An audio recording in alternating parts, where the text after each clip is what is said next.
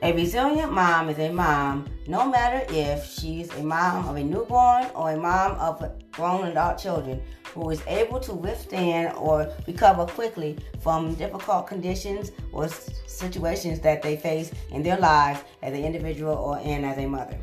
Join me, Elena Fair, a resilient mom of two, a daughter who is eight, and a son who is three, as I attempt to celebrate, support, and inspire uh, other resilient moms at every stage of their journey. My hope is that after each episode, we will be able to take something away that will help us on our journey to being the best resilient mom we can be.